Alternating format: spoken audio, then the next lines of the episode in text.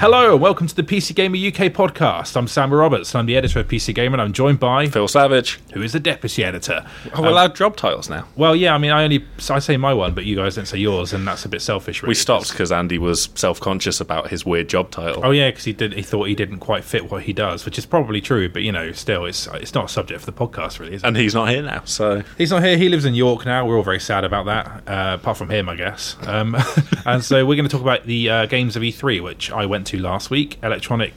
Oh God, I don't know what it stands for. the Something, Electronic something Three. it's the Electronic 3, isn't that like, Entertainment Expo? Wasn't that an early uh, noughties electro band? Um, that's the Electric Six. That was sorry. the Electric Six. Yes. okay, That was two E3s taped together. It was, yes. Um, so, yes, I went and saw all the video games. Well, most of them anyway. I didn't actually play Wolfenstein or properly play Far Cry. Hmm. Um, I only played a short video, a short demo of Far Cry that really didn't tell me anything about the game. I didn't play anything, but I did watch a lot of it on live streams. Yes, I've I've not seen most of the conferences. I was there for Microsoft. Um, I guess if we start with So you saw you saw that Porsche straight up.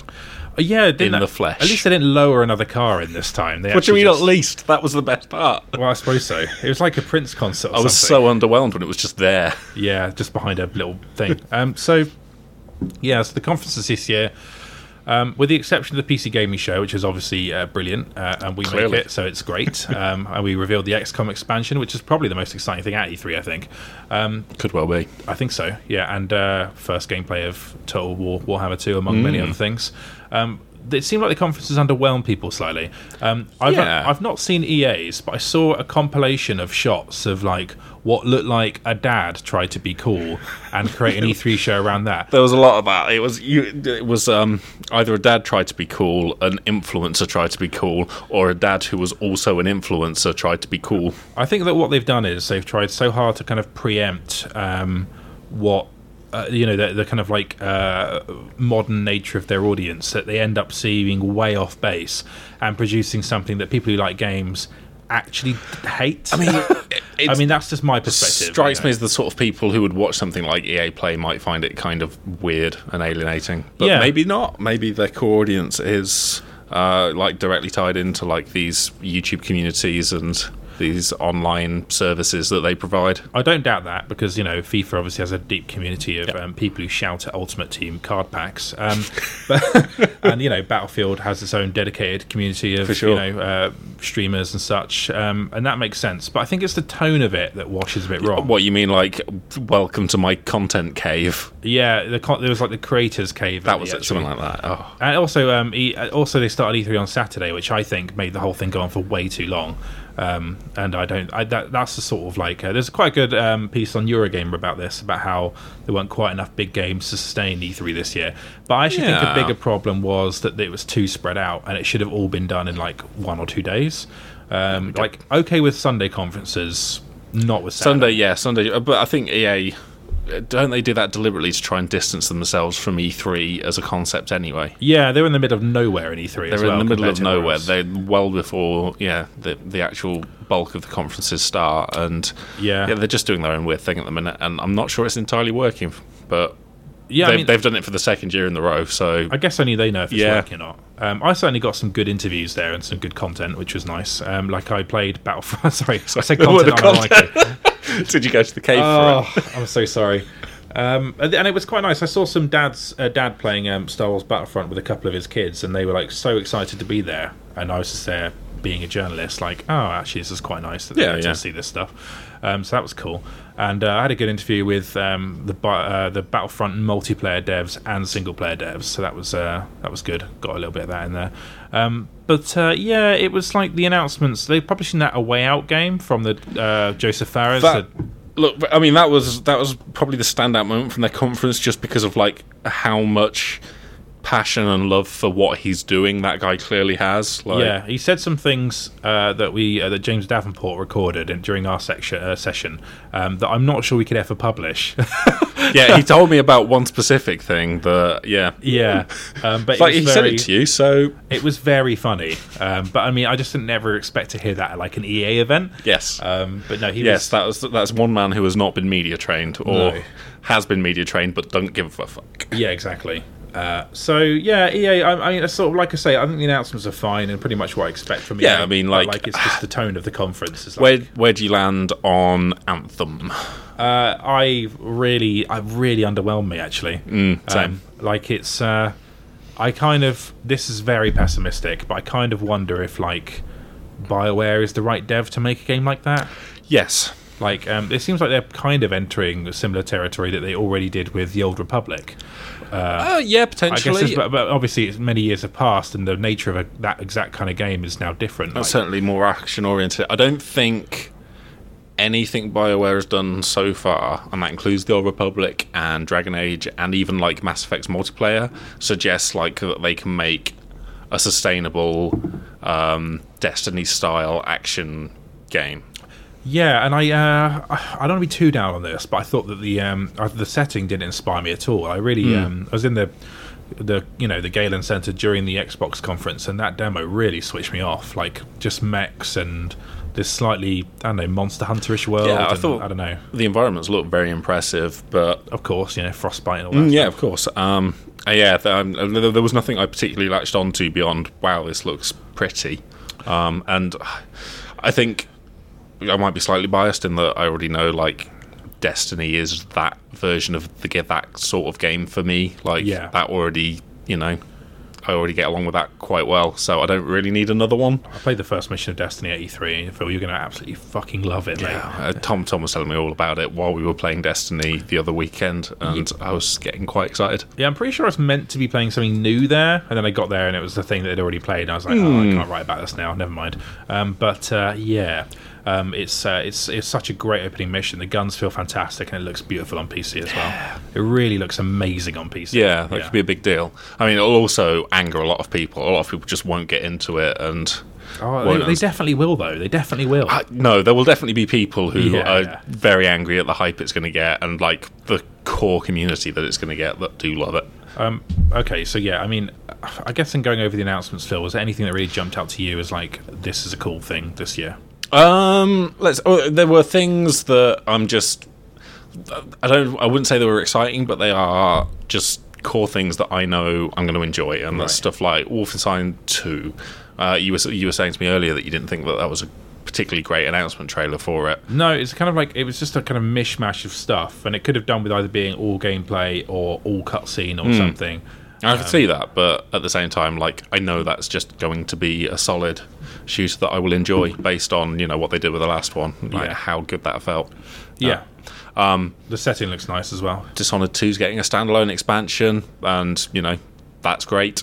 Yep, that's. I mean, it is just more Dishonored, although um, with a new character, it's going to star Billie from uh, Dishonored 2 and Knife of Dunwall, I guess, um, with a new set of powers. So that's yeah, going to be great.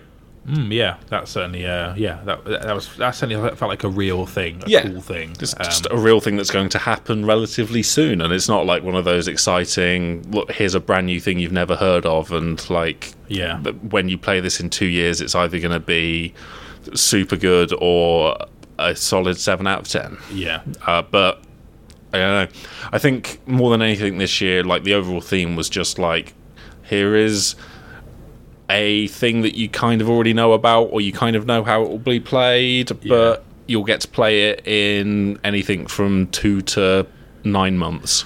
Yeah. That was the thing is that the um, anthem particularly looked really early on. Yes. Um, like that felt like a vertical slice that you'd you know pitch to the publisher um, rather than an actual reveal. Maybe that's too harsh. I don't know. Uh, Actually, yeah, no, there were also a couple of things like Beyond Good and Evil 2. That's Yes, that's basically nowhere as a concept. Yeah, and like I don't. Uh, for people who've been you know following this long enough, I don't think this is the first time they've announced that game. No, it's not. No, It's possibly the first time they've shown like a proper CGI. Tr- oh no, it's not because they No. had that one with the pig. Yeah, they did. The, in, the, uh, they had the one that looked like it was going to be an actual sequel, yeah. and then it went away, yeah. and then it came back and it was a prequel with a sweary monkey. yeah, a very a foul mouthed, obscene monkey. what, what an obscene monkey you are! Um, I I was uh, sharing the house with people at E3, and uh, uh, that trailer went down really well. Hmm. I suppose tonally it was very different. Some people didn't like the swearing. I didn't really see how it was even vaguely beyond good and evilish, really, apart from talking animals. Like, yeah, it's like I mean, you're a French dev studio. Talking animals is not a thing you can picture, and like, there's enough talking animal games.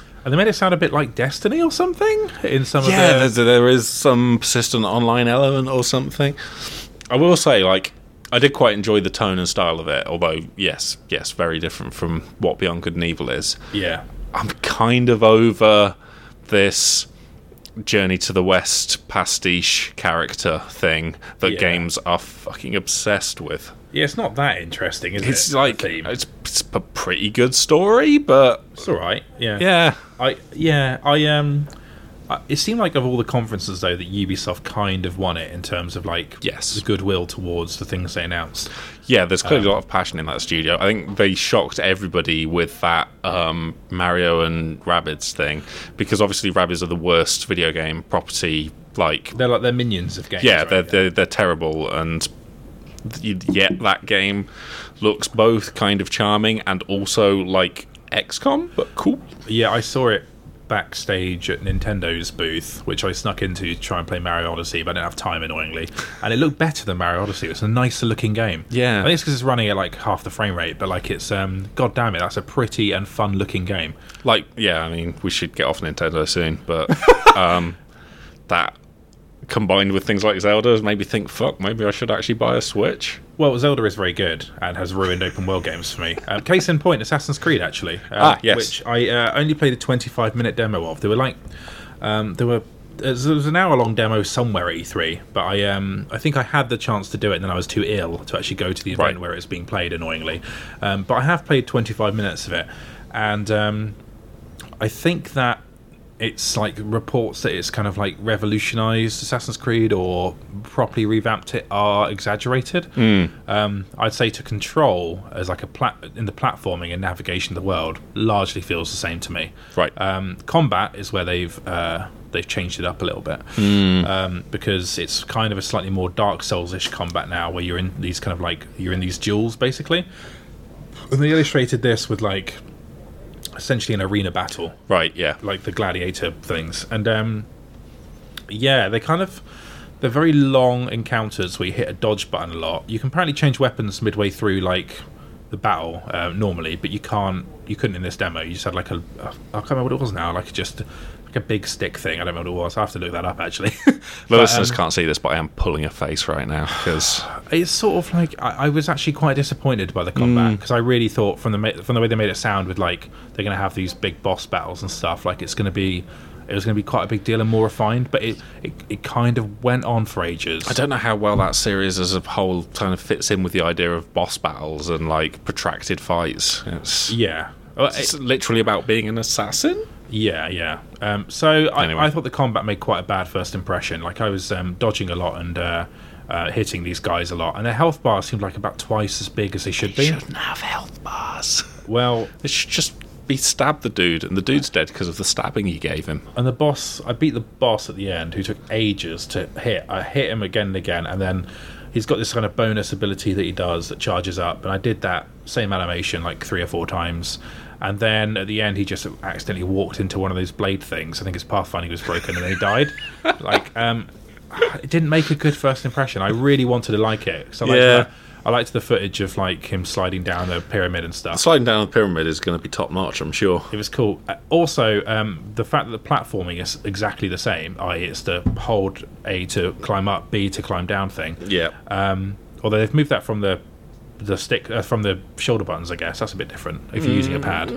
Um, it's I mean that's the matting mapping thing. Yeah. Um, may not matter as much if the world is a bit flatter, like if and if you have you know.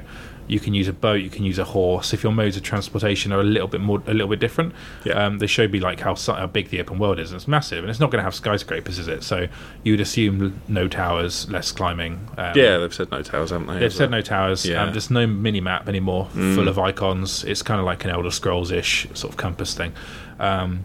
But there's a lot of. uh, I mean, I guess it's an early build. There's a lot of clipping uh, between like characters and environments, and like the mission that they had me play, where I had to go to this boat and steal a thing, uh, wasn't very inspired. Um, I really, I really wasn't as convinced as some people were coming out of it. Like, I, I wanted to like it because I'm, I'm, I'm well up for an Assassin's Creed Yeah. being good and having better story. Yeah, totally. A bit more of a black flag approach. And there are other things that the demo can't really show off that well. Like I interviewed the creative director, who said that the um, There are s- there are kind of more story based side quests now than Mm-hmm. like the boring iconish ones that we were used to. Um, Everyone says that now, though. you mean like Mass Effect? Yeah, everyone says, All our oh, side quests are meaningful. Yeah, go collect ten crystals. we were super inspired by The Witcher 3. Yeah, exactly. Um, I'm I'm I'm kind of willing to wait it out. Like We'll see how it goes, It's from yeah. the Black Flag devs, so like um, you know it, this uh, yeah they, they they clearly get the series better than mm, the other teams working on it. Whoever made in the past. Assassin's Creed 3, yeah. Yes, exactly. And um, yeah, there are there are things that I only saw brief glimpses of. Like apparently, like AI will just interact with each other. So I saw like a crocodile just get out of a river and start harassing some civilians. I had a very awkward fight um, where I killed it. It was a bit clunky, but it, and but it, it was nice seeing that little bit of world interaction. You wouldn't have seen that in previous Assassin's Creed games. So it might just be like it's an early build. I mean, but yeah, definitely uh, the combat left something to be to be desired. I think what it kind of lacked, and I don't know if there is going to be some of this in the main game, but I asked the dev who was doing the demo. It didn't sound like it. It was other ways to strategize in combat. Like I was thinking about how Arkham lets you throw like you know uh, like a dust bomb. Sorry, dust. It's not dust. Is it smoke? Smoke. smoke and like set set mines and like use that ice bomb thing, the grappling hook. This just seemed to be melee weapon, strafe, strafe, strafe attack, like a very Dark Souls ish kind of thing. But even Dark Souls has got like throw those little fire Um, things. Yeah, um, what was it? Revelations introduced bombs and stuff, different types of bombs and things. Yeah, even Assassin's Creed throwing knives in like um, Yeah. Far Cry Two and stuff. Sorry, Assassin's Creed Two and stuff. So um, yeah, I, uh, I, it might it might be that it just wasn't in the demo. We'll see. Um, it didn't look that nice either. To my eye, very muddy, very muddy textures. But it was running on a console, I think. It Right. was some version of the Xbox One. I had an Xbox pad. so either the one, the One S, or the One X. Yes, very easy to keep track of. um, so yes, that was Assassin's Creed. Um, but uh, yeah, the world does look kind of nice, and like uh, I'm definitely willing to uh, to to to play more of it. Um, Yeah, um, the one I'm willing to give a go, like, was sort of surprised by, was uh, the Crew Two, what you can change it into a boat or a plane. be a boat or a plane. that um, is I didn't get to play that, but apparently it's very good. See, I'm like, I think the original Crew was obviously like a big disappointment, and f- for many many reasons. But uh, I'm willing to let that series go. I know we're going to try again, and this time we're going to be more absurd. And yeah, you're a boat now. Sometimes cool. Yeah. and I'm like, yeah, I'm cool with that. I'm okay with you trying this. We'll see how it goes. Yes, that that that that, that did look cool. That went from completely off my radar to being like, okay, yeah, no, I'm prepared to see how this one shakes out. I'm I think- really to look forward to it. I think they obviously knew it needed something a bit different, bit extra this time, right? And I Yeah. assume, yeah, isn't it the same environment as well? But they've tweaked it, so it'll just be a better version of the open world in the first have game. no idea. I've not. I'll admit, I've not looked into it. Another thing but I saw a trailer and it was had a boat, and I was like, hmm. Um, Far Cry 5 is apparently very good, uh, based on what James played. Very silly, um, in a good way. It sounds like it'll be more of the same, though, from what I've uh, what I've been told, largely. It did seem that from what they showed. Yeah, I don't think there was much there that made me think, okay, well, this is yeah completely out there from what you know a four or a Far Cry Primal did. Yeah. Fangs for Hire was definitely in the game, right? Like, Yes, uh, okay, that was good. definitely in the game. Phew! Thank God. Uh, for people who read the magazine, the back page joke, uh, that that last um, Yeah, next that last remark back- will make sense. Back page joke, really. really depends on Fangs for Hire being a real thing and the concept of hiring out animals being something you can do. As someone said though, like um, what's confusing is that the Mercs for Hire, that's where you get the dog. The dog doesn't count as an animal. Wait, the dog doesn't come from Fangs from Hire? no, he comes from like the mercenaries thing. I'm pretty sure he does. How does that work? I don't know because like you can hire like a bloke, a woman, or a dog. I don't know. I'm pretty sure that's the case. Yeah. The dog's not mercenaries. No, he's pretty good though. He's I mean, I'm sure like- he's good, but Yeah. Uh, but yeah, it's sort of like um, I guess it reminded me a bit of. Uh, actually, I don't remember much of the companion stuff in the other Far Cry games. Did, was there anything like that in four or three? I don't remember. I don't know. I sort of like there definitely wasn't two, obviously. Yeah, they But, uh, they had this whole that whole uh, friends thing going on, didn't they? Yeah, and obviously they had the animal stuff in Primal as well. Yes, Um, so yeah, there's, there's an extension of that. And I'm sure that'll just be a very dependable Far Cry game. it will be. Um, and uh, yeah, um, Starlink, that toy game. It's not on PC that one, but god damn it, it looked good. The Ubisoft uh, toy game. it thing. did look quite good in a. Oh God, no! That's that's a habit that some people are going to get themselves into. Including people gonna in our office, Someone's sure. going to get deep into that, and Yeah. an embarrassing amount deep into collecting those toys. And uh, you know, I support their life choices. Yeah, that's well, fair enough. Yeah. Um, okay, and so that's uh, Ubisoft. That's I- I think, um, Um, oh wait, there was also um, Skull and Bones, um, which I played a bit of and really liked. Actually, so I thought it was a very good uh, sort of multiplayer appropriation of um, Black Flag, even though I was terrible at it. But um, I was dismayed to learn from you, Phil, that there is no single player. Not not as far as I could tell. Um, and it was. I went through a real arc with the reveal of that because obviously they teased it being like from you know uh, people who did the boat stuff from Black Flag, uh, uh, Ubisoft Shanghai, Right. Um, and then uh, they showed the thing and it was boats and I was like, whoa, they're doing a boats game, but it's not an Assassin's Creed boats game, so it doesn't have to have all the extraneous baggage of that series Yeah, yeah. streamlined boats game. I'm into this. And then they were like, it's multiplayer PvP. And I was like, oh. Yeah, see, I, I felt a bit like that because um, I would argue that half we talked about this earlier. Half the magic of Assassin's Creed Black Flag is the boat combat, but the other half is the exploration Yeah, in the boat. totally. And um, if you don't have that, then I don't know. You're depending a lot on there being a multiplayer community for that game. You want to find some good things and you want to sell them to places for big, big profit. I would like. I would have liked a really silly sort of story exploration mode, Yeah. you know, where it's just dumb as hell. Like even Sea of Thieves has like um, some element of that, a very similar type of game. Like you go exploring and you're not dependent on other players, but you might encounter them. You know. So, yeah, yeah, I was yeah. like, no. I, like, fair play.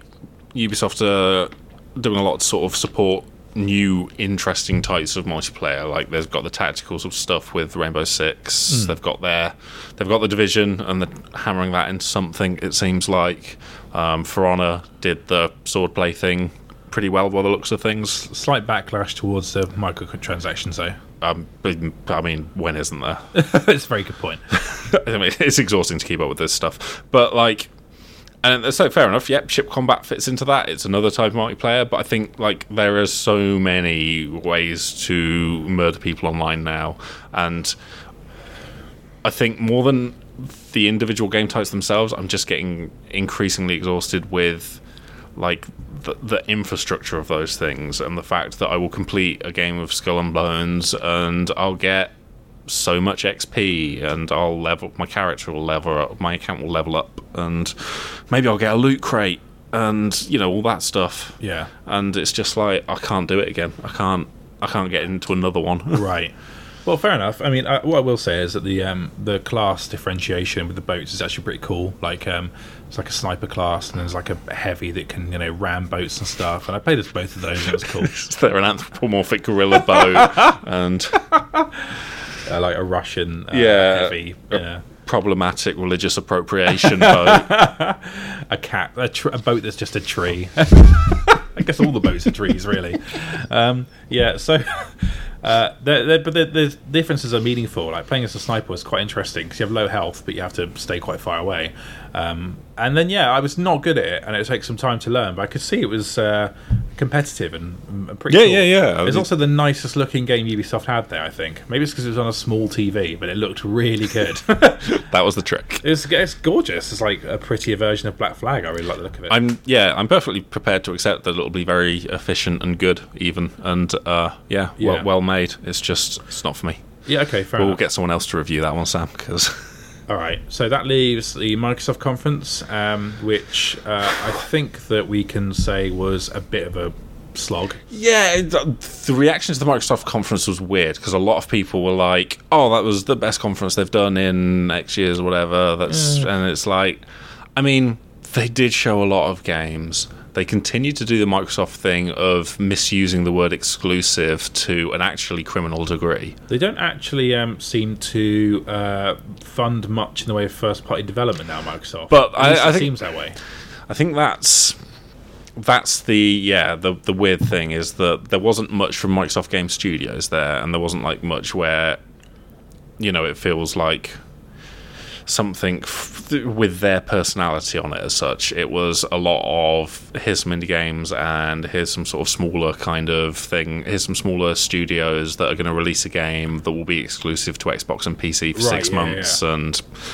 Couldn't have uh, uh, Scalebound might have gone down quite well there, might it? In that Scalebound lineup? probably would have helped. People Yeah, could have said, "Oh, this game's out this year." At least, yeah, yeah, yeah. There's you know, there's there's forward progress, but like, I think from from something like E3 and like for, for a thing where you're going to get on a stage and you're going to show people what you've got coming up. Yeah. It's always nice to have that kind of surprise in your back pocket. Yeah. And I don't think it matters if it's something like Beyond Good and Evil, where it's like, yeah, this is years off. You sort of take that in your stride, don't you? It's Well, that's what Sony did with their infamous 2015 conference. yes, it's when Shenmue 3, Final Fantasy 7, The Last Guardian. Like, uh, yeah, it's you know, when it's when Sony yeah, went mad and were like, here's a game we're not even funding. Here's a game that Here's a game we're not publishing that is going to be on Kickstarter that you, the community, are going to have to pay for. Yeah. But we know you're going to lose your shit when we say the word Shenmue 3. Yeah, So, welcome to our stage. And here's a, a remake of a beloved RPG that is still two years away from being rebooted from scratch and has no nothing like a release date in sight. Yeah. Like, yeah, I mean, it's just empty gestures uh, mean a lot at those shows, don't they? Basically, yeah. I mean, uh, E3, yeah. uh, uh, Some of it is about, you know, the spectacle and the hype. yeah. Um, and that's if, if anything, I think Sony got a bit of criticism this year because they had less of that. yeah, They Sony had- were criticised for having achievable goals this year. Yeah, yeah, for mostly, um, and also their exclusives looking, I think, a bit dull as well. I, mm, it's all very familiar stuff. Like, I'll play a standalone Uncharted, fine. But yeah, no, I'm, I think that'll be good. That'll Yeah. be really good. But um, that's a very known quantity, isn't it?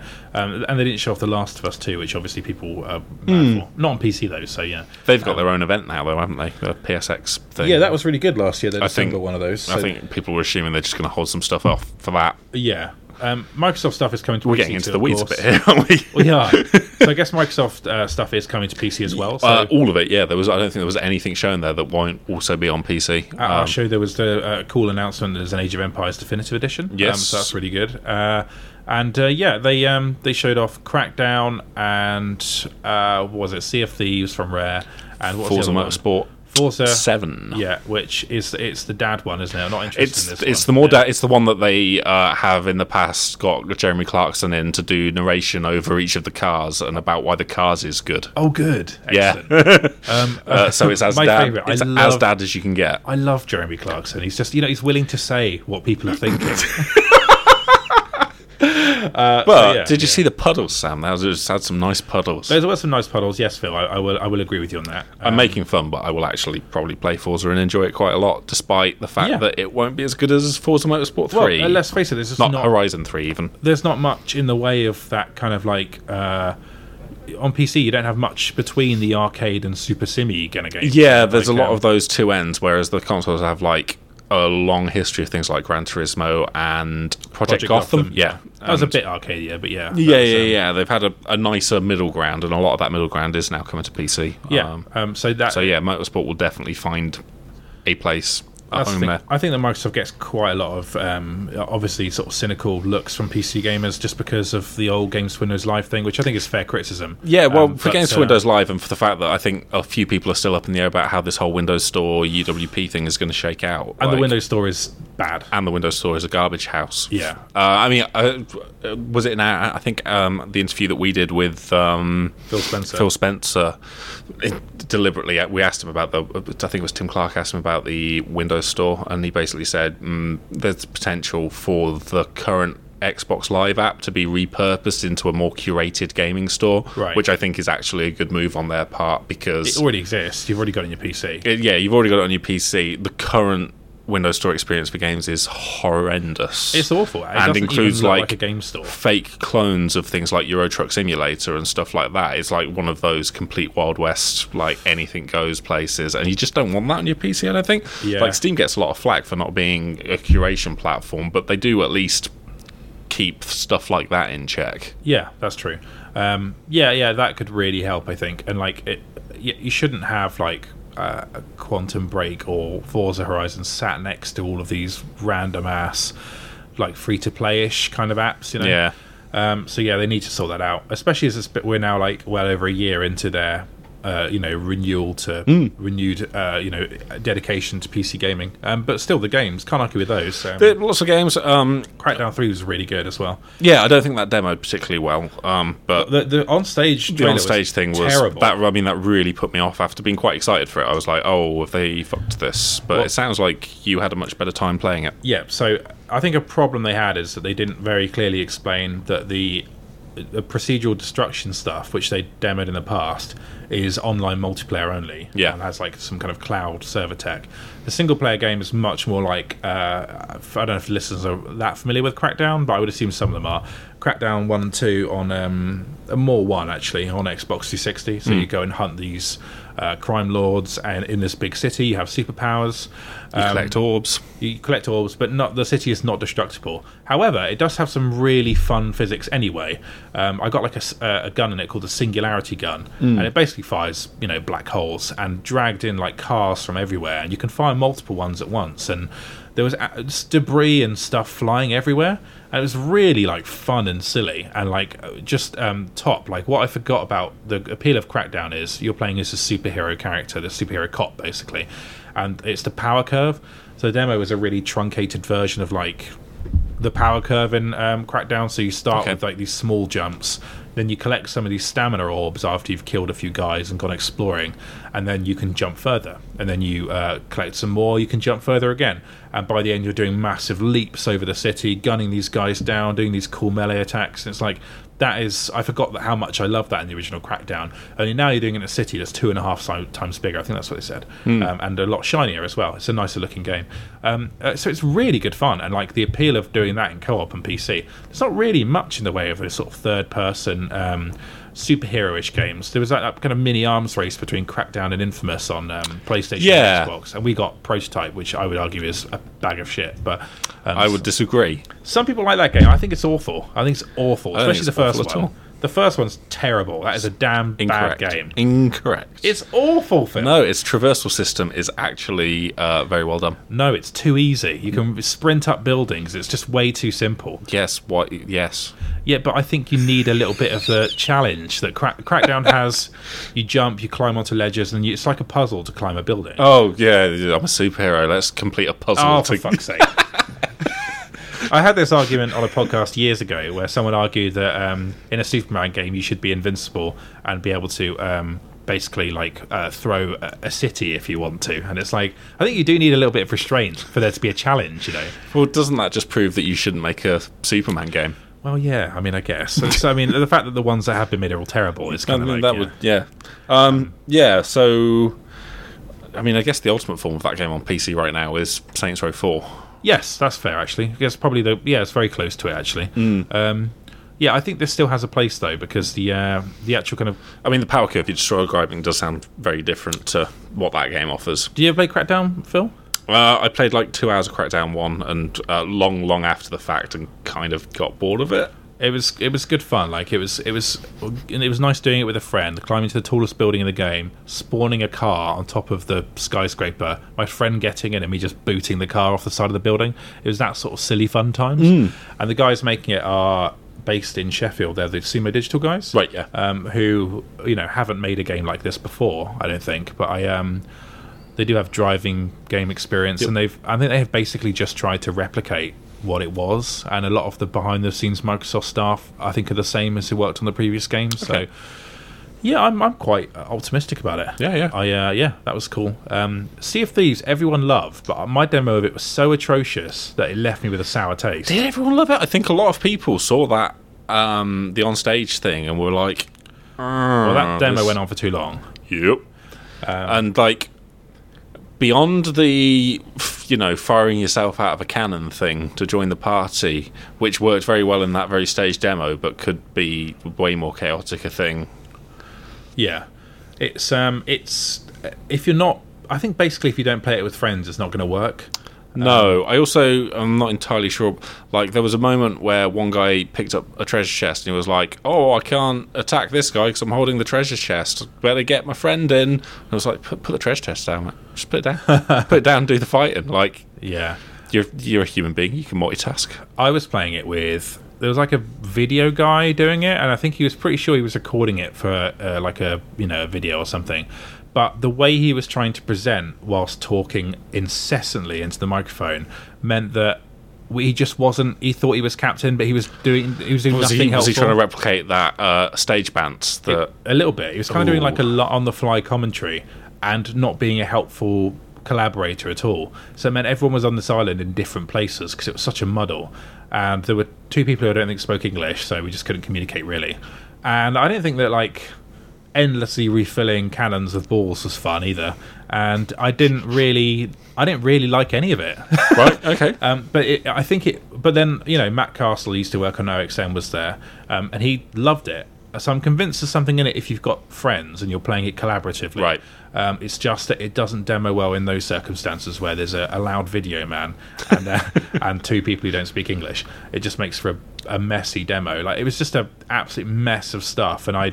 Yeah, I I don't know. It's kind of fun to drive the drive the boat. Do you drive a boat? Sail the boat, I guess. Yeah. You don't drive it, do you? You don't reverse Yeah. it, par- parallel park a boat. uh, so yeah, Phil, that's my take on Sea of Thieves. I just, I, I was going to write about it, but I had such a bad experience. I feel like it couldn't. Damn. It's probably Yeah. not quite representative of the game. I had a slightly better experience at Gamescom last year, so that would suggest that it needs friends, basically. Cool. Um, is that all the conferences? That we've done it all? Yeah, I think we uh, Bethesda we touched on. Thingy we Bethesda, touched on. Bethesda probably didn't need a conference this year. No. Two games. No, I was expecting something a bit more, um, like whatever the rumor was about. Oh, there's Elder Scrolls in space now. Like that was obviously dumb and that was awful. fake. That was the But- worst thing I'd ever seen. that was an Like- Try photoshopping harder, mate. Come on. yeah. Um, but yeah, um, like I'm very happy with the things that they announced that I care about. So, but Yeah. yeah, probably didn't need to take up like, especially because it was shown at like 5 a.m. over here. Did you stay out for that? Oh hell no, Oh, good. Well, good. no, no, no, no, no. It was like um, being there. The actual party was really good, and they probably could have just done the party without the announcements. Probably, yeah. Just, Uh, I mean, a lot of things in games media can be just like, I'll just have a party instead. It's you fine. could have you could have put Wolfenstein in like the Xbox conference, either Yeah. within and PlayStation. That would have been fine. Also, that Evil Within trailer was terrible. There was an Evil Within announced. I've not even seen that trailer because again, 5 a.m. Come on. Well, it was all CG, I think. And It was Okay. all just, and it had. I think it had. Uh, I'm pretty sure it had a bad slow version of Duran Duran's Ordinary World. Classic. Yeah. Yeah. slow piano. Yeah, and like the strength of that game is in the gameplay. That's what I didn't understand about why they did all the CG stuff. But I thought it was cool that Bethesda announced their games and they were like they're out this year. You know, they obviously did that for Fallout, but like suddenly the schedules look a bit more exciting than they did for sure. You know, about a month ago. Okay, cool. Okay, cool. Um, I guess I'll move on to a couple of the hands-ons I play then, Phil. Yeah, Anything um, you want to ask me about? Well, okay, so rumor has it, Sam. Yeah. And when I say rumor, I mean the thing that you told me uh, that your game of the show is uh, Metal Gear Survive, Uh, you're not wrong there, Phil. um, I and I want to ask you about that. I'm gonna I'm gonna take the role of uh, curmudgeonly Konami hater from the internet when actually, really, I am also quite excited about this game. Yeah, so um, I I think that a lot of the uh, I will say first of all, this game had the worst reveal I've ever seen, which was it had that trailer last year, Yes. and then at Gamescom, Konami had the opportunity. I booked an appointment for it. They had an opportunity to tell us what the game was, so we could you know pass it down to people like this is actually a cool thing, you know? Yeah. because you know I. I heard about, about the game and I was like, that sounds kind of interesting. If you actually show us what it is, they showed us a spreadsheet and then they showed us the same trailer. And it was like, well, first of all, that was like half an hour of my time um, for nothing. Yeah, it's never a good look. Um, if they'd have revealed what they showed at E3 during Gamescom last year, would be a totally different story, I think, because it's a four-player demo and it was great fun. Um, essentially, it was just like a three waves of enemies come towards you, and you have to fend them off. Um, And you do this with uh, you could basically you pick like a loadout for your.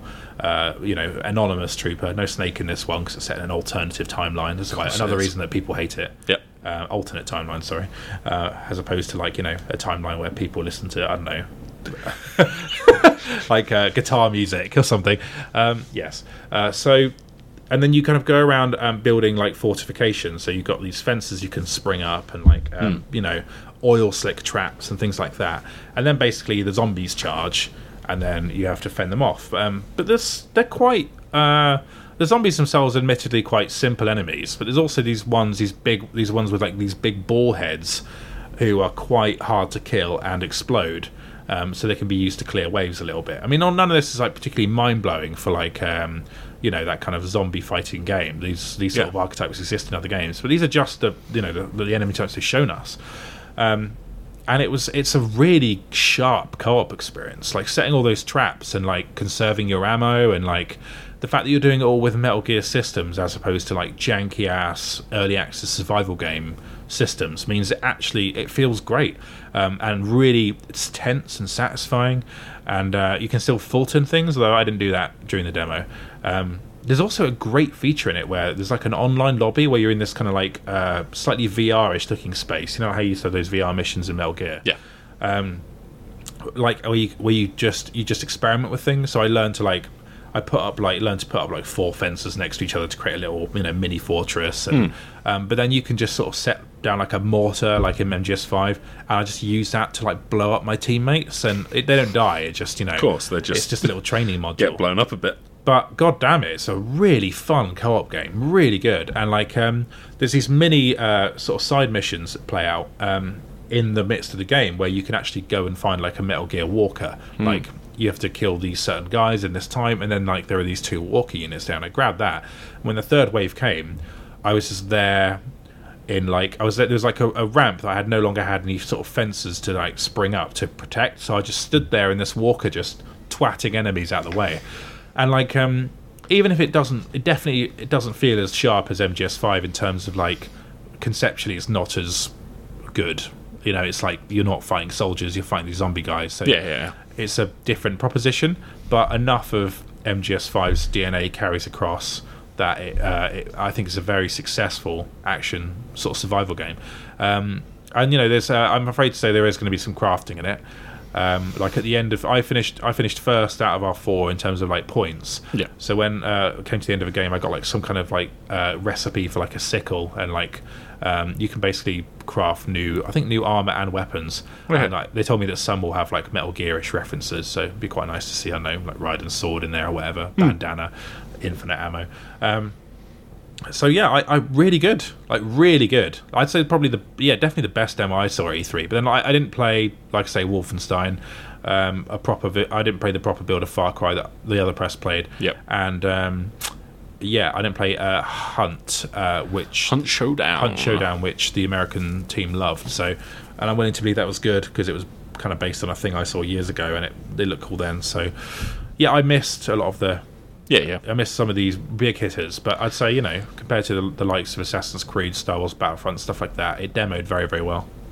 So yeah, certainly worth keeping an eye on. I would say so, yeah. And that's not even the, there's not there's a single player option they haven't even gone into yet. Mm. Um, like just the the promise of yeah, like Metal Gear style or Metal Gear Five specifically style systems within like a core setting does sound good. Um, uh, uh, horde mode's probably a little less interesting as a concept, but I'm not sure if that's all of the multiplayer. I'm not sure. Yeah. I'll look that up. But like, um, I assume there's more to it. Uh, I would just like yeah, just a sort of open world map with things to do on it in co-op. Like that'd be cool. Yeah. all pile into a jeep and go off to do a thing. Like what if it was Wildlands but good? That would be that would be awesome. I'll have to look that up, but there are no developers there for interviews, so Right. Um, I couldn't really clarify a lot of the stuff. Um, I'll, I'll, I'll, you know, probably ask send some question over to Konami clarifying some of this now. But like, yeah, um, made a very good first impression. I Okay. thought, uh, yeah, it's promising, Metal, yeah. yeah, Metal Gear Survive could could be very good. Um, yeah, yeah. Uh, anything else, Phil? Uh, okay, what else? I'll say one game that looked good but demoed terribly. Um, Yep. Kingdom Come Deliverance. That Right. looks, that's going to be excellent, I think. Um, like they showed it off, and it does look a bit like uh, medieval Skyrim with really good sword combat. Yeah. But the presentation was, I'm pretty sure it's the mission we've been shown before for a preview. Okay, For yeah, like yeah. th- that 30 minutes and then 30 minutes to play the same mission. When you've got kind of got to learn all this intricate sword combat, it's, Yeah. it demoed really badly. It's a shame because I would like to have written about it, but if they'd had given me an hour to play the game, I would have written about it, but they didn't. So Yeah, I just mean, I guess that one's quite a tricky proposition, isn't it? You just need to get your hands on with it. Yeah. And, like, really just sort of spend some time figuring it out. And hmm. Mm, yeah. Um, Call of Duty World War Two was really good. I thought. Okay. I thought single player mission they showed me looked rubbish.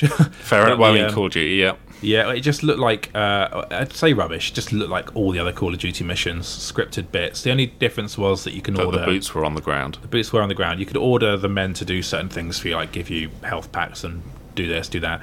I guess that's slightly more complex, but otherwise it looked like scripted Call of Duty as always to me. Um, but the multiplayer was great fun. Maybe it's just 'cause it was so simple, but like um, it was just this. Uh, it was like a capture point mode, um, which I actually did like the best at Call of Duty I've ever done uh, because I was playing against games journalists and they don't know what they're doing. That's that is always the key. And so they, they had all these kind of pre-built loadouts, and I was like, uh, I was a guy with a shotgun, and I loaded all these incendiary rounds, and I just sort of like basically held one bunker which had two entrances, just killing loads and loads of guys, and that was just really good, really tense, very old school feeling map. There's obviously no jetpacks in this or any of the kind of novel sci-fi stuff some of the more recent games have had. So just a really simple, straightforward, fun COD map. Nice. Then they showed off this new war mode, which I know is funny for a game that's called Call of Duty World War II. We've introduced war to World War II. um, well, that was basically like uh, I, I can't I'm trying to think what the uh, the equivalent mode would be in other games, but you basically just uh, it kind of happens in waves, and these guys have to hold this house while you have to push on it, and then the game will kind of like. Uh, then there's an, then in the next round it will move, so you're basically Right, so a bit like- this bridge to blow it up. Rush in Battlefield or maybe Yes. operations type thing. Yeah. Uh, very much about yeah, uh, holding territory and pushing fronts and stuff. Yeah, and it works. It works very very well. Like um, yeah, I'd say very enjoyable. And like I think uh, Evan, our FPS expert, uh, played it and wrote about it on the site, and he really enjoyed it as well. So Yeah, yeah. COD, yeah, made a very good showing this year. Okay, thought. cool. Yeah, not too pumped about the campaign, but the idea of a quite a quite a simple, straightforward multiplayer proposition sounds Still. pretty good. Remember, if you're playing against games journalists, that will be the best time you have. That's the, that is the best you will ever do at that game. That's true. Once the once the teens arrive, I thought the map be a they- different story. I thought the capture point, capture point map was beautifully designed. Like um, there was there's one kind of wide open space kind of capture point that just you basically needed to be a sniper class or like a basic soldier or whatever. And then there was yeah a couple more that were just a lot more sort of like you know kind of like tightly tightly constructed. And uh, you know the, the fact that i don't know that I, I really like the way that the class variations worked according to these different parts of the map. And sometimes i feel i felt i feel like multiplayer maps are a bit more a bit more random than that a bit more hectic. And this felt very like it was very easy to suss out what would tactically work in each area Yeah. which points to go for and which to just leave it's great really I, liked it I mean, that is the benefit of Call of Duty's focus, I think, over like Battlefield, which is just here's a big ass sprawling map. Yes. Where a sniper will nail you from fucking 50 meters away. Yeah, there are there are there were many points in that map where being a sniper would do nothing for Yeah. you, um, and so I thought that was uh, that was really nicely done. Um, so yeah, Call of Duty made a good impression. So Sweet. it's a topsy turvy E3 where the, the Metal Gear everyone hates is uh, very good, and the um, and Call of Duty is one of my favourite games of the show. Um, maybe kind of by default, really, but yeah. Yeah, fair enough. Yeah. Uh, anything actually worth commenting on? Let's think. Um, I'm trying to think what you wrote for the preview that we've got next well, I interviewed the Metro devs, but they didn't show off the game. No, yeah, like that. Was that CGI trailery thing they showed? It, it didn't look like actual game footage. I, I think thought it did. I think it was quote unquote in engine footage. I thought it looked scripted as hell, but It I looked thought, scripted as hell, and also like the way your body and stuff moved didn't seem very game animationy. I suppose, but then I thought that the um, I thought it looked like. I mean, 4A make very pretty looking. Games. They do make pretty looking games. Like it's, like you said, I think it was an in-engine footage as opposed to a. Yeah, I'd have to study it more closely. I think, but um, they they I didn't think it was a very good trailer anyway. Actually, but Okay. I, thought, I thought they talked a good talk though in, when I was chatting to them, like about how it's sort of set across multiple seasons, and um, you know you'll get to know these people on this train who are traveling with you, and uh, they'll have like new sort of survivally mechanics, small open world areas. Um, yeah, uh, it sounded pretty good. Um, there'll be more on that next issue, um, and then yeah, we uh, also I also uh, thought Tropico Six looked pretty good as well. Oh yeah, yeah, we were saying yeah. So got a new dev to make that. Yes, because um, the regular Tropico devs are working with Paradox now Yeah, on that surviving Surviving Mars. Mars. Yeah, Um, so this was made in Unreal Engine 4, so it looks really nice actually. And they were showing off like uh, how you can sort of you can do these sort of sabotage acts towards people and steal their monuments and things like that. And Basically, all these kind of like minor, you know, UN violations and like how you um, you manage uh, a nation across and a whole archipelago this time archipelago. Yeah. So like it's actually there's quite a lot of land to cover and more to do there, I guess. Um, otherwise, sort of seemed fairly faithful to Okay. Tropico, but like it's it was just a, just cool, just a cool expansion of that idea. I think. yeah, it's one of those quietly good series that Yeah, yeah definitely needs a bit of freshening up. I think, but hopefully, like having yeah a new set of eyes on it, like a new development team behind it can can do that. yeah. I think they got the game. I think like a bunch of people pitched for the game, and I think they got it because they had the freshest take on it. Nice. Like uh, one of the islands was like a volcanic island, for example. So. um, you have to think about the way that your citizens travel between areas, creating bridges and stuff like that, and what Yeah. the most efficient way to, you know, if you have them on this island, you still have to keep them happy and all this sort of stuff. So I thought that was that was quite quite a well judged expansion of the idea. Nice. Um, yeah, that was most of what I saw at E3. Phil, Sweet. We did it. We got through it. we did. What were you uh, What were you up to? Just sending the magazine, I guess. Yeah, I, uh, yeah. Uh, I watched what I could, uh, whatever trailers came my way, and looks good. But mostly, yeah, I was just re- reading things and sending them on, on on the program we used to do that. hopefully um, all the stuff that I wrote was correct because I was very tired when I was out, out E3 when I was writing those. So hopefully I haven't said that you know Skull and Bones is like a dating sim or anything like that. Um, I'm sure it's all good. Um, shall we move on to questions then? Yeah, go on then. All right, we've got some good ones this month, this week. Um, you can contact us in various ways. Phil, what it, what would the easiest ways be? To tweet us at PC Gamer To Pod. tweet to tweet us, do it at, at PC Gamer Pod. Yeah. Uh, if you want to send us an email, uh, you can do that to letters at pcgamer.com. Yeah. Put put the word podcast in your subject line uh, because then it will be caught by the filter that I've set up. Yes. Uh, you can also ask in our uh, exclusive PC Gamer Club Discord channel uh, if you are a member of the PC Gamer Club. Yep, you can join. You can find details on that on pretty much any um, any sort of page at PCGamer.com. You'll see at the bottom there. there will be a link. It's a little black bar, but definitely uh, a lot subtler than the Guardians one. That's true. Yes.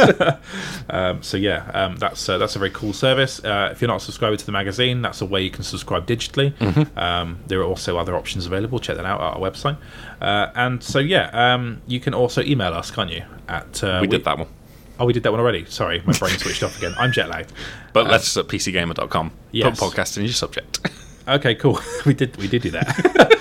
Okay, so I've just read about the Shadow of uh, the Tomb Raider leaks on PCGamer.com. After two rebooted Tomb Raider games with quite grim settings, is there any chance that this one will be set somewhere sunny, with blue skies, lush jungles, and maybe a beach or lagoon? Video games are my escapism, and as much as I enjoyed the previous two Tomb Raider games, I'd much rather escape to Barbados and Slough. Um, that's from Paul Neurick. Um, was there a Tomb Raider set in Slough? I'm guessing not. Sweet. Slough burn. Yeah. Um, It's like Slough, but in like the Philippines or whatever. whatever the Philippines version of Slough is. yeah, there's uh, been yeah a lot of. Uh, I. There's been some tropical areas in the last Tomb Raiders, but I there's guess- also been a lot of sort of Soviet-style gulags. So I you know, appreciate that they're not very jolly games, though. Like they're Yes. very dour, aren't they? yeah, And that's possibly a bit of an outdated approach now. Um, yeah, and I guess if um, you take on board the story that they've been telling, um, balmy as it is, uh, the first one was Lara Croft is sort of young girl gets literally beaten up by every twig and stick and spiky thing in that game. Anything that can be on an island, she's been killed by. Yeah. yeah. Uh, and then the next the next one was is slightly better at this, but still doesn't really get the whole tomb raiding thing as a concept. And like that basically ended with, oh, I'm fully on board with what I do now. And so, I mean, just from a confidence level, like her character, as long as they continue like this story, has been fully rebooted finally, and the next one can just be a you are Tomb Raider and you can do some tomb raiding, and that might lend itself to like a more proactive role within the story and actually, yeah, having some kind of less less dour, dire, dangerous situations. So this is the one that was um, this is reportedly developed by uh, Eidos Montreal, right? Yes. But I think not the Deus Ex team. no, because aren't they doing some sort of Marvel thing? I think they're. I mean, I don't know if it's the Deus Ex team specifically, but Yeah, it's hard to that see studio is meant to be doing Guardians of the Galaxy. break right? down, but they made like Thief at the same time as they were making a Deus Ex, so there are multiple teams within that studio. that Yeah. can- Yep. So I'm sure that'll be good. Yeah. Um, but like, uh, yeah, like um, I haven't actually seen the leaks actually, so I'm not sure what. I agree with the sentiment that Tomb Raider games used to be a bit jollier and like a bit more about the adventuring and the puzzling and stuff and the actual tomb raiding. Hmm. Um, so yeah, I wouldn't I wouldn't mind seeing a little bit more of that. Yeah, is, like, uh, have, have- do we know if the new one is going to be anywhere sunny or good, or is Uh, it is it just Tomb Raider Slough? Whole thing's in Slough. Well, the, the term Shadow of the Tomb Raider doesn't invite a particularly jolly image, does it? Well, I mean, you need to have sun to have shadows, Sam. Uh, You're not wrong, Phil. I'm actually gonna, just going to just going to Google that leak because I've not actually read that. Story. Yeah, I, I've just realised I was completely unprepared to actually talk about that. Yep. Same. We should same. probably move on. Uh, that we yeah we can do. I'm gonna I'm gonna I'm just gonna look up the internet on my phone while we talk. Um, Excellent. okay, yeah. Uh, looking increasingly legit at a Mayan or Aztec setting, apparently. Aztec could be pretty, pretty sunny. Yeah, yeah, I guess. Yeah, I mean, you know, it can it can be rainy or sunny, really. Um, they, they've definitely done that in previous Tomb Raider games, but I guess there's only so many tombs to raid, isn't there? Yeah, I guess so. There there are only X number of ancient civilizations. Yeah. It's a finite number because they're in the past and they've happened. Okay, cool. All right, then. That's, yeah. All right. Yeah, let's move on. Um, Cool. so, uh, this is an interesting one. We actually got contacted by a developer of a game we talked about. Um, this uh, That's terrifying. uh, it's As a concept, that's actually quite terrifying. Yeah, because um, we talk some right nonsense on here, Yes. especially me, and I and I, you know, I uh, I'm only half serious most of the time. Actually, I think we're I think we're reasonably fine though. We take games seriously, don't we? And we're uh, we're, we're honest. Sort of, yeah. We do. We do take. I'm honest, seriously. but also jokey and sometimes unnecessarily blunt for fun. Yeah, I suppose so. Yeah. Okay. Um, PC Gamer, just listened to your podcast on Anachronox. That was great. I was the producer and cinematics director on it, and it was great to hear you all describe story events that we worked on over 15 years ago was in such detail with someone who has just freshly played it. We were a very small team and very close, and we still meet up for dinner every year at GDC in San Francisco. Um, Richard Gaubert, I think that's how you pronounce that. Um, one of my closest friends was the uh, writer on for Anox. That's their um, uh, that's how they abbreviate it, I guess. Um, every line of dialogue, and he's currently the head writer for the upcoming God of War, which was one of the biggest things at E3, wasn't it? Really, uh, good for him. Um, for fun, this year, uh, Anox's art director and I got uh, got together, upresed and made a 3D print of Rose Shuttle. I was uh, very intimate with that shuttle, and then he surprised a link to the um, 3D print, which we should be able to put into the show notes. Actually, I said show notes again. I mean into the post that we that promotes this podcast on our website. Yes, technically we should be able to do that. Although, if you remember last week, we promised to put something in the show notes, and then when I got back to my desk, I forgot what it was and couldn't be bothered to trawl through the entire episode to find out and do that. Look, same. But um, we can, this is just a YouTube link, and I've got it right here. So Okay. do that. We'll, we'll, we will do that, so you can see that. We will uh, endeavour to do that. um, okay, uh, love PC Gamer. Subscribe when you had a floppy disk in the bag. Was it cannon fodder? A while back, you rated Anachronox the sixth funniest PC game of all time.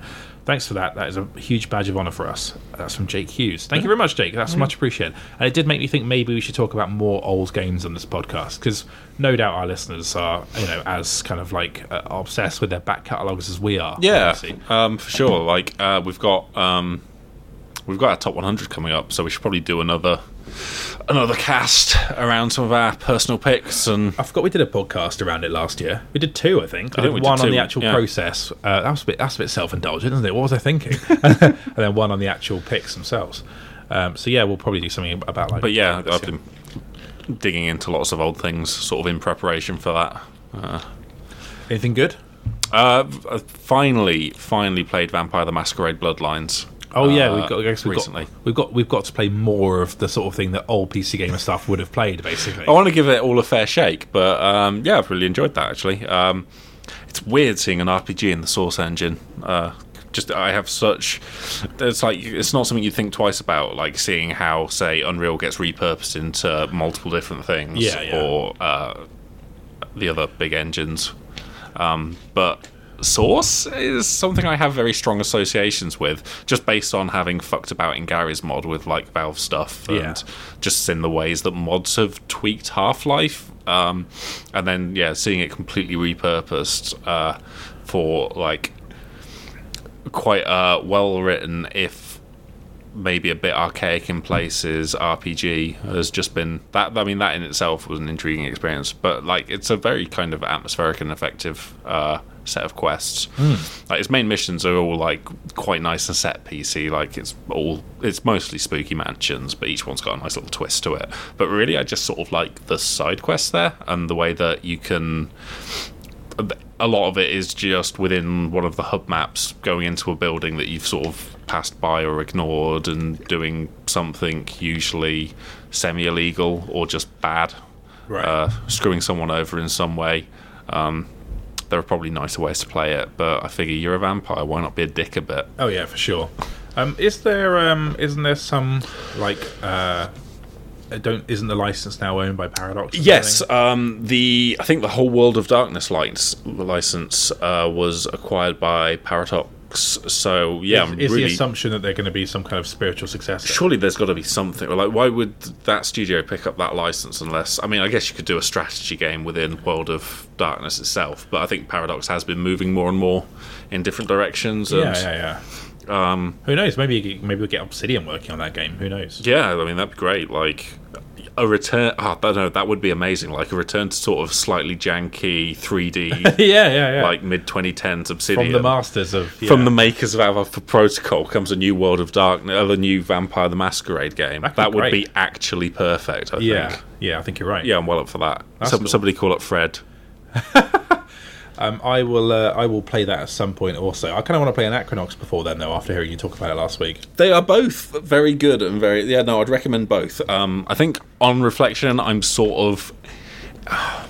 I think I'm enjoying play like the act of actually playing um, Vampire the Masquerade a bit more, just because, um, especially with the fan patch and that, a lot of it is just uh, quite well done and uh, very. It's very easy to just sort of bounce between different objectives. Um, although I think Anachronox does have like a lot more personality to it. Yeah. Um, like yeah, it is a very funny game and it's lots of really interesting things and it's worth checking out even if like in terms of sort of combat encounters and things i think it did sort of drag for me a bit after 30 or so hours like as i was reaching the end That's a long ass game. yeah, Yeah. like um, yeah it, could- it probably could have been condensed a bit Okay. Well, I guess it was. I just- say, like, looking back at this from 2017 with basically no time to do these things. Oh yeah, exactly. And just think how the you know what we were saying last week. It's proximity to Deus Ex. It's like a year later, wasn't Yeah. it? Like you know that's that's worth bearing in mind for any old game, really. Um, okay. Uh, question for the pod: When was the last time you got genuinely angry with a game, and what caused it? Whether it's due to terrible controls, mechanics, design, bad, i.e., racist or sexist writing, uh, or just raging online when you get spawn killed. That's from S Steelman. For me, I guess it's got to be Vanishing of Ethan Carter. Yes. um, which uh, there was just uh, I like. I wasn't really enjoying it anyway. I like the atmosphere, and there was a very good sequence with the spaceman. That's a bit of a spoiler, but it was it was out three years ago. Um, but I thought I played a really terrible bit in a house with a puzzle, which I hated. And then um, I wasn't. I didn't find any of the story, mystery, reconstruction stuff interesting or well done. Uh, I thought none of it was good apart from the environments. And then I went underground. A zombie man grabbed me and I died. And that set me to the towards the beginning of the mine. And I was like, no. I deleted off my hard drive. And, And then did- you didn't play games for a month. yeah, I had a month off games. That's uh, that's how much I didn't like that. Although some people really like that game, including us. I think we gave it quite a high score. Yeah, I so think so. I'm I'm surely one of the only ones there, but I thought it was not good. Um, and uh, yeah, yeah, that was that was one example for me. I'm trying to think of a more recent one though. Ah, There's some. I, I'm, try, I'm trying to remember because there was something that I got so angry with a part of it that my girlfriend was like, "Why are you playing this?" And I'm not sure I even had a good answer, but now I can't remember what the actual game was, and uh, there's no easy way to find out. Yeah, I, I mean, I recently just uh, reviewed uh, Perception, which I talked about on a previous episode, uh, the horror game where you play as a blind. girl. Yes. Uh, I don't know if I'm, I was genuinely angry trying to find my way. Uh, like the checkpointing was bad, and I had to do about a ten minute sequence again, and I it was really hard to just get around the house again because doing it the first time is annoying because obviously you can't see where you're going. There's no color to really drive where you're going. Doing it, I did it like three times. I was like, oh, please let it stop. Please let it stop. Oh, I'll tell you what, it's probably not the most recent, but like, uh, still a moment I remember as like just being kind of physically unpleasant was um, reviewing Trials of the Blood Dragon, which I kind of had high f- hopes for as like a knockabout Trials game. So I like the Trials series, like those Oh, um, yeah, yeah. side-scrolling motorbike platformer things. Like I really enjoyed not Fusion so much, but uh, Trials Evolution is like a classic good game and this uh, it tried it tried a number of things and none of them worked but the worst of them was on foot platforming sections Right. and pressing the jump button like the feel of that jump was actually kind of repulsive to me just how bad it felt. Like not just floaty in that way that some sort of kind of like 7 out of 10 platforms are but just like everything about it was just wrong. Just hmm. a- as as like a sort of tactile experience you know that you, when you sort of that you have. You get these feel for like how these things work. It just didn't feel nice to use. Right. Okay. Uh, Yeah. yeah, that was that was like as much as I've hated like a single button press in a game. I think. Well, okay, interesting. Um, I can't really think of many more. I don't play games that make me angry. Really, I sort of like the bits and Prey where I was like, "This is going on a bit, isn't it?" And um, seeing the same environments over and over again. And towards the end, when you're fighting loads and loads of those operator robots, that was annoying. But I don't suppose that I don't, really make me genuinely angry. I still very much enjoyed the game. Um, yeah, yeah, Yeah, I think um, I think it was an old an old copy of Pro Evolution that I was playing as a kid. Uh, made me so angry at losing that I punched a wardrobe hard enough that my knuckles started bleeding. and after that point, I introduced a rule where, as if a game actually makes me bleed, I'm not. Uh, that's it. It just gets deleted. It just gets removed from my collection. Oh shit! I have an example, a really recent one. Oh, hello. I lobbed my con- PS4 controller. So it's a console game, Hmm. so I guess it doesn't count. But it will come to PC eventually, I'm sure. But it's Injustice 2. Oh my god, that is pretty recent. That is pretty recent. Uh, that campaign is sort of like fun in a very seven out of ten kind of way. And I just threw my controller like several times because there's like there's a boss fight with Brainiac. It's just pure bullshit. Where there's this snake thing that comes up behind you, does loads of damage for no reason, and you have no ability even close to that. And there's obviously like a difficulty spike because he's meant to be like the main villain of the game, but. In fighting games, there's no real logic to that. You just watch your health bar go down. You're like, oh, well, that fucked me off then. And then, uh, and I thought that was rubbish. So I threw my controller like a, a child. But that's because, Yeah, I um, mean, ca- those things are expensive, Sam. yeah, that's true actually. And I did sort of temporarily break it and think, okay, well, I've learned my lesson here. uh, I managed to fix it, but yeah, the bar went off for a little while, the coloured bar, and I was like, oh. And then, uh, yeah, I saw that. Wow. I used to do that way more when I was playing like San Andreas and stuff, and like um, uh, Final Fantasy VIII made, me really angry as well. The random rule in that Oh, triple triad. That Yes, the card game in that had a rule where basically um, you couldn't choose the cards you took into battle with you, which meant that you took loads of shit cards in with you and like one good one. You'd lose, and then they'd take your They'd one, take good, one one, good one. and then you couldn't get it back because it was random again. Yeah. So the only way to do it was you basically had to save before every card battle, and it was rubbish. yeah, that's pretty bad, isn't it? That was a very bad design decision, and an otherwise uh, one of the best mini games of all time. I wrote about this on the website actually. Um, so yeah, games used to make me angry, but I think you kind of grow out of that a little bit, don't you? A little bit. Like some multiplayer games still make me quite angry. Um, not Overwatch, weirdly, which makes a lot of people angry. But I'm just like, I, I don't care enough. Right. I just enjoy mucking about in it enough that like it's fine. You can lose. It's fine. Yeah, I got angry at Rocket League, I never threw a controller over it. I just think I sort of got- screamed. Angry at Battlefield One quite a few times. Yeah, Snipers. Snipers ruin multiplayer games. yeah. I must admit, um, I, I I really did not get Battlefield One. The pace of it at all was uh, baffling to me. It felt like if you weren't a good sniper, you were just fucked, basically. Yeah, snipers have always been a problem with Battlefield games, but I guess particularly that one because of how shite so many of your weapons are. Right? Yeah, They're pretty rubbish. Um, Yeah, and like uh, controlling a vehicle was deliberately mostly so. a nightmare. Yes. Yeah. Um, yeah, yeah. Doesn't happen too often. Oh my god! I remember one moment in Battlefield, like the first time I tried to, um, you know, those like special behemoths come in uh, Yeah. if you're doing bad, and I was on a map, one of the um, jungle maps where you got a train go through it. oh yeah, yeah. and um, I jumped in, and I wasn't trying to be the driver of it, but that it worked out like that, and um, I sort of attempted uh, to do whatever I was doing, and then eventually, after about ten minutes. Uh, after it was destroyed, I hit a button, and it was the button that revealed the chat client. Right. And then I scrolled back and realised that for the last ten minutes, everybody had just been screaming at me through the text chat, calling me every possible name because I was doing train bad, Amazing scenes. which was yeah, that was nice. Well, yeah. That's uh, well, that is online multiplayer for you. Video games. Yeah. Um, okay, got two more questions here. Another question for the podcast. Was this the worst E3 in living memory? Despite there being more games announced for PC than ever before, probably thanks to us, actually. Um, just doing our own horn there. Yeah. I can't think of anything that stood out. So many sequels and retreads. Even Anthem leaves me cold because it seems Bioware have given up on what makes them great stories and characters. That's from Knighthood.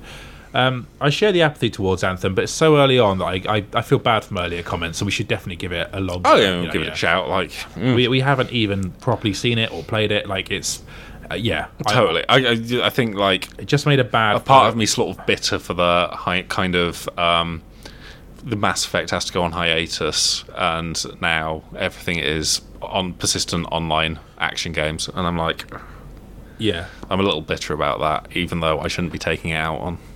What would have happened if they'd have made like um, Mass Effect Andromeda this game, the uh, persistent online Yeah, that would be interesting, wouldn't it? Like, uh, I guess they'd probably still have to set it in the same time. I, frame as the open I imagine there would be some visceral opinions. there sure would be. Yes. um, Uh, so- was this the worst E3 in living memory, No, I thought that 2014 was a bad E3. I was there for that one and I hated it. Um, it was that was when they had Assassin's Creed. I think it was Unity, the one that everyone hated. The French Um, one. The French one. Yeah. And uh, Far Cry 4, which looked alright. That was alright. Um, yep, that was a good game. Yeah. Uh, I suppose Alien was there. That was good. Shadow Yeah. Mordor. Actually, maybe that was a good one. Actually. Um, some stuff. yeah, yeah. I, I guess like um, I thought last year was slightly empty actually in terms of things you could actually play. Yeah, I think it's difficult because I think different people want different things from E3. Like, E3 is two things. E3 is the announcements and the actual playing games. like from the press, we want to play some cool games that we can write about and Yeah. cover.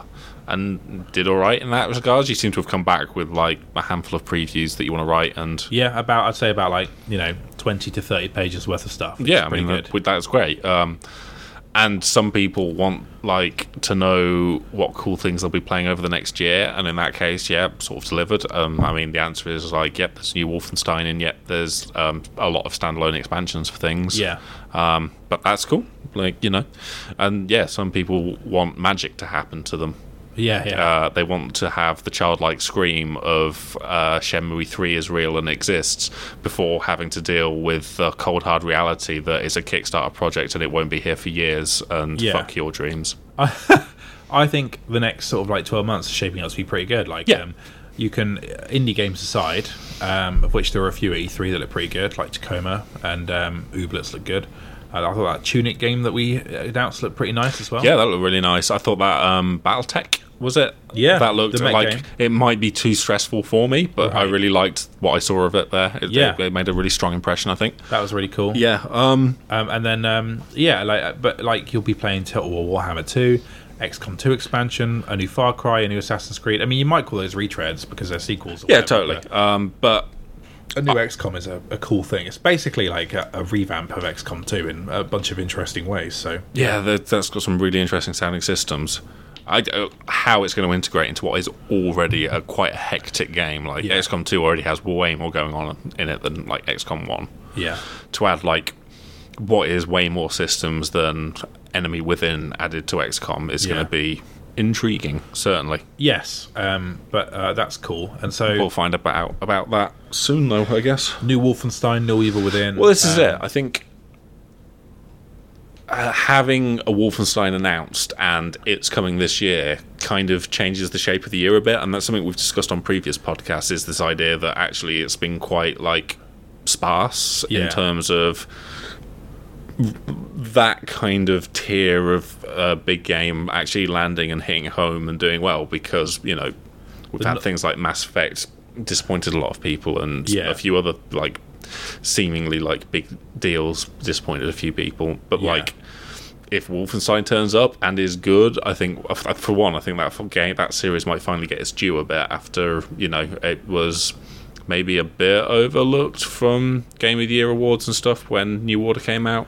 Yeah. I It say self-referentially. yeah, well, I think we've acknowledged that before, haven't we? yes. yeah, um, yeah. We we regret not giving it an award in, in the year that we you know that it came out. For Um, sure. giving we gave Doom an award though, and I think we even mentioned that in the in the. I think so. Yeah. Um, We've yeah. corrected. We've course corrected it for sure. Yeah, so I think that there's plenty of dependable games coming out. Whether you call them retreads or not, fair enough. Like, there's not a lot of original. I don't think there's like one big original game that's coming out the next year, really. Mm, yeah. But then, you know, um, I suppose like, did we have that this year? I guess we had Prey, didn't we? Prey was that this year, Yeah. probably. Um, yeah, so fair enough. But there's a lot of dependable, good PC games there, and uh, plenty of interesting indies on the horizon as well. So I think it'll be okay. Um, yeah, I think that. But generally, we've seen you know there are less and less big games around. I do agree with that sentiment. It's like the cost of them versus how much money they make. There's always going to be less with Yeah. The increasing demands of them. Um, so I'm glad that Bethesda's got a few of those in the tank. They do seem to make quite good, sort of like mid to high level tier games. You know, that have like quite devoted little audiences. That's cool. For sure, yeah. Yeah. Yeah, yeah. Um, okay, one more question then. This is from um, Tarosia. Key for the pod. Why Bath? And what type of video game would it make a good setting for? I assume he means Why uh, is future based in Bath? why is future based in the UK city Bath and not why why dedicate yourself to personal cleanliness Well, I, I like hygiene?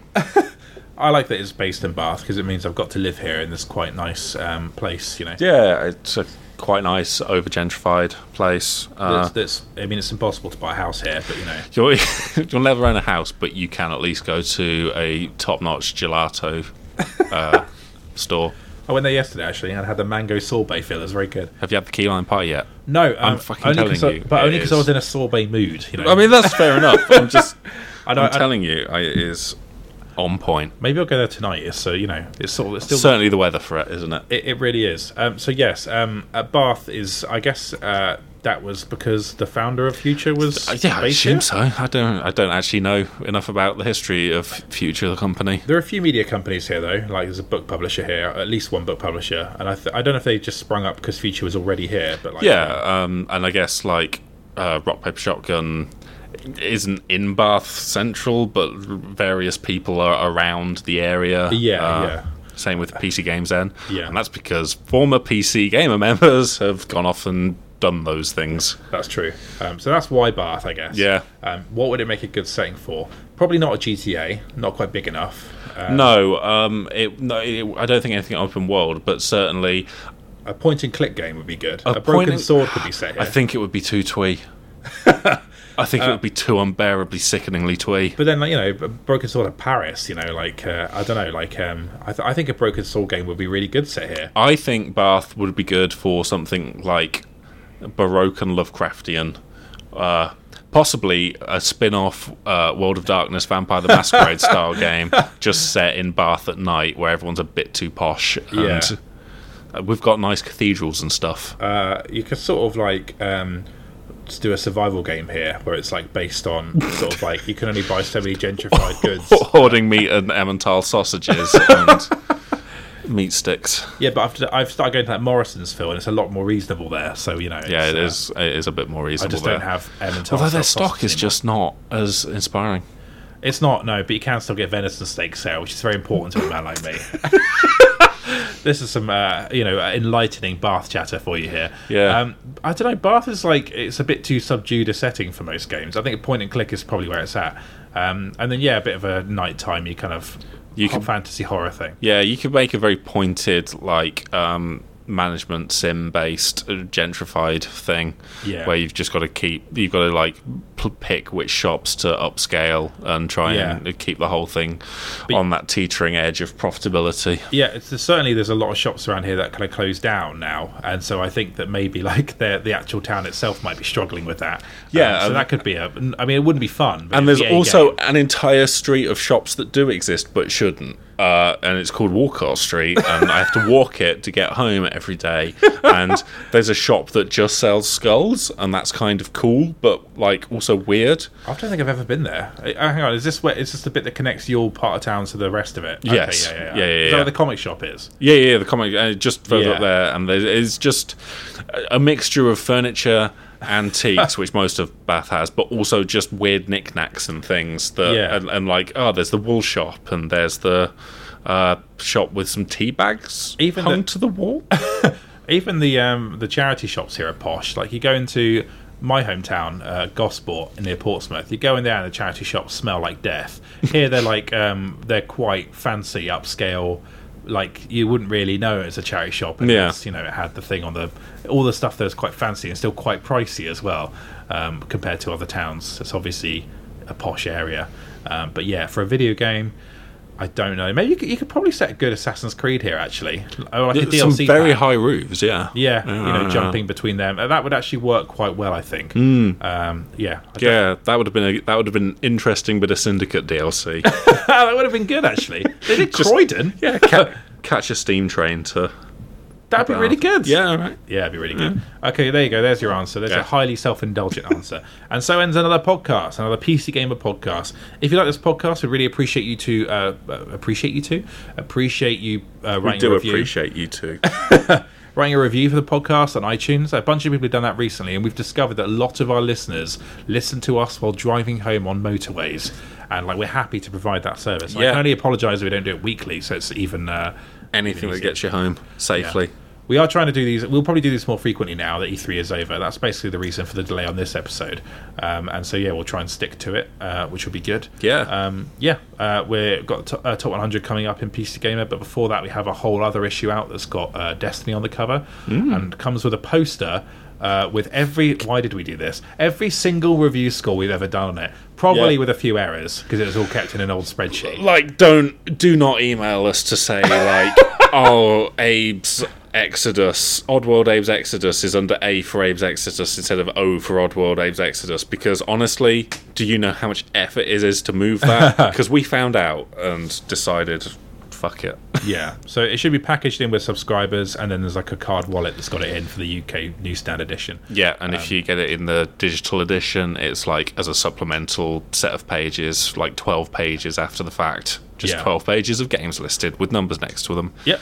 for the entire history of PC Gamer, like it is a worthwhile document for the 99.9% of it that will be accurate. Yes, exactly. We checked all the main games. I checked that Dragon Age 2 got 94%. That was the most important Frankly, one. the only thing that matters, really. We could have lied about the rest of it. And that Deus Ex got 95. Those are the things I checked. Those were fine. So uh, let's assume the rest of the doc is probably okay. Mm-hmm. Uh, apart from that one error that we spotted at the last minute, Phil, and had to basically edit into a joke, which people will probably see when they get the issue. Yes. Um, and we'll explain that on a later podcast.